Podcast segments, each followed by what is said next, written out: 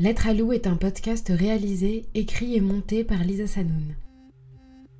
Hello, moi c'est Lou. Hypersensible, un peu border.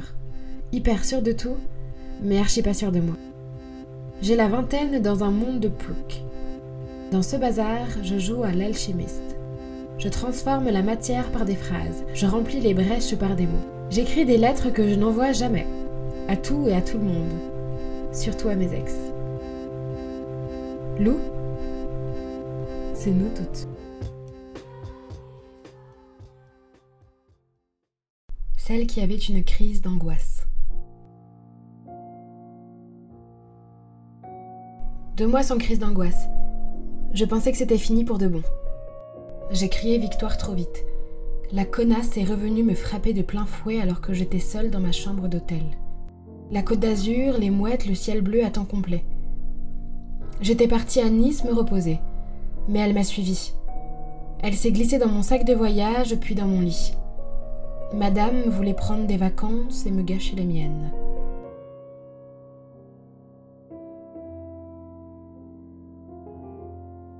Je ne la remarque pas tout de suite lorsqu'elle vient me rendre visite. Elle serre sournoisement mon cou tel un serpent, s'insère dans mes pensées, prend possession du logiciel, jusqu'à avoir l'emprise totale sur moi.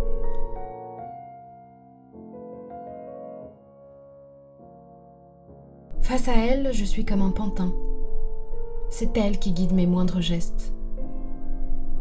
Dans un sursaut, comme un réflexe de survie, je suis allée sur le balcon prendre l'air. Elle m'a suivie.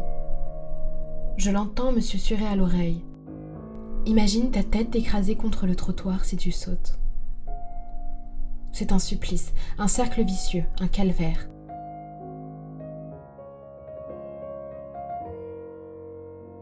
C'est un combat que j'ai l'impression de mener à armes inégales. Je m'obstine, je m'acharne, je le hurle. J'ai le droit au bonheur, moi aussi.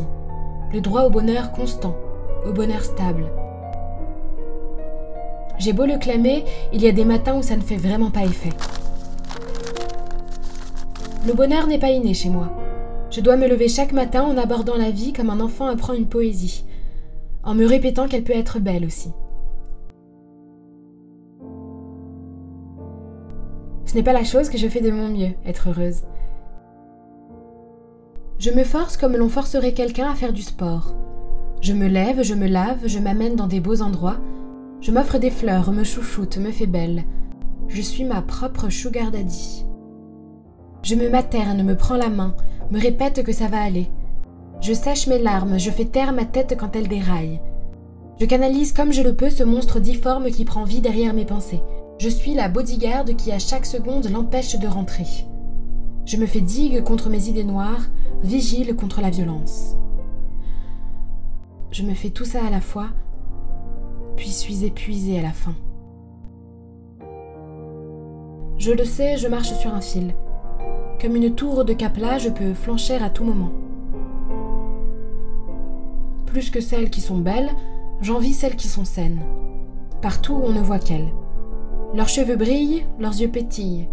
C'est sur elles que le soleil tape plus fort. On leur tient la porte, on leur dit bonjour. Elles ont été chéries, choyées, voulues, aimées dès la petite enfance. La voilà la vérité.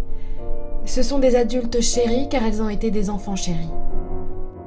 On les a conçus avec soin comme un produit de luxe. Ce ne sont pas des enfants fast fashion. Tu vois le concept? Il y a deux types d'adultes car il y a eu deux types d'enfants. Les enfants produits à la chaîne, ceux qui sont là parce qu'on n'a pas eu les couilles d'avorter, parce qu'on n'a pas su dire non, parce qu'il a fallu avoir un gosse pour plaire à la belle-mère. Puis il y a les enfants faits main, ceux que l'on attend, que l'on brode, ceux au tissu rare et au fil d'or. Forcément, ça en crée de la colère. À défaut d'être une enfant modèle, je serai la rebelle, celle qui dérange, qui parle vite, qui rit trop fort, car elle ne rit pas assez souvent.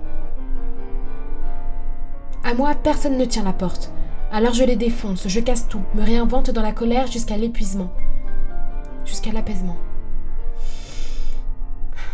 Ça y est, elle est partie. Je le sais, la connasse reviendra me rendre visite. Mais j'ai une parenthèse de répit. Alors je m'en vais me reposer.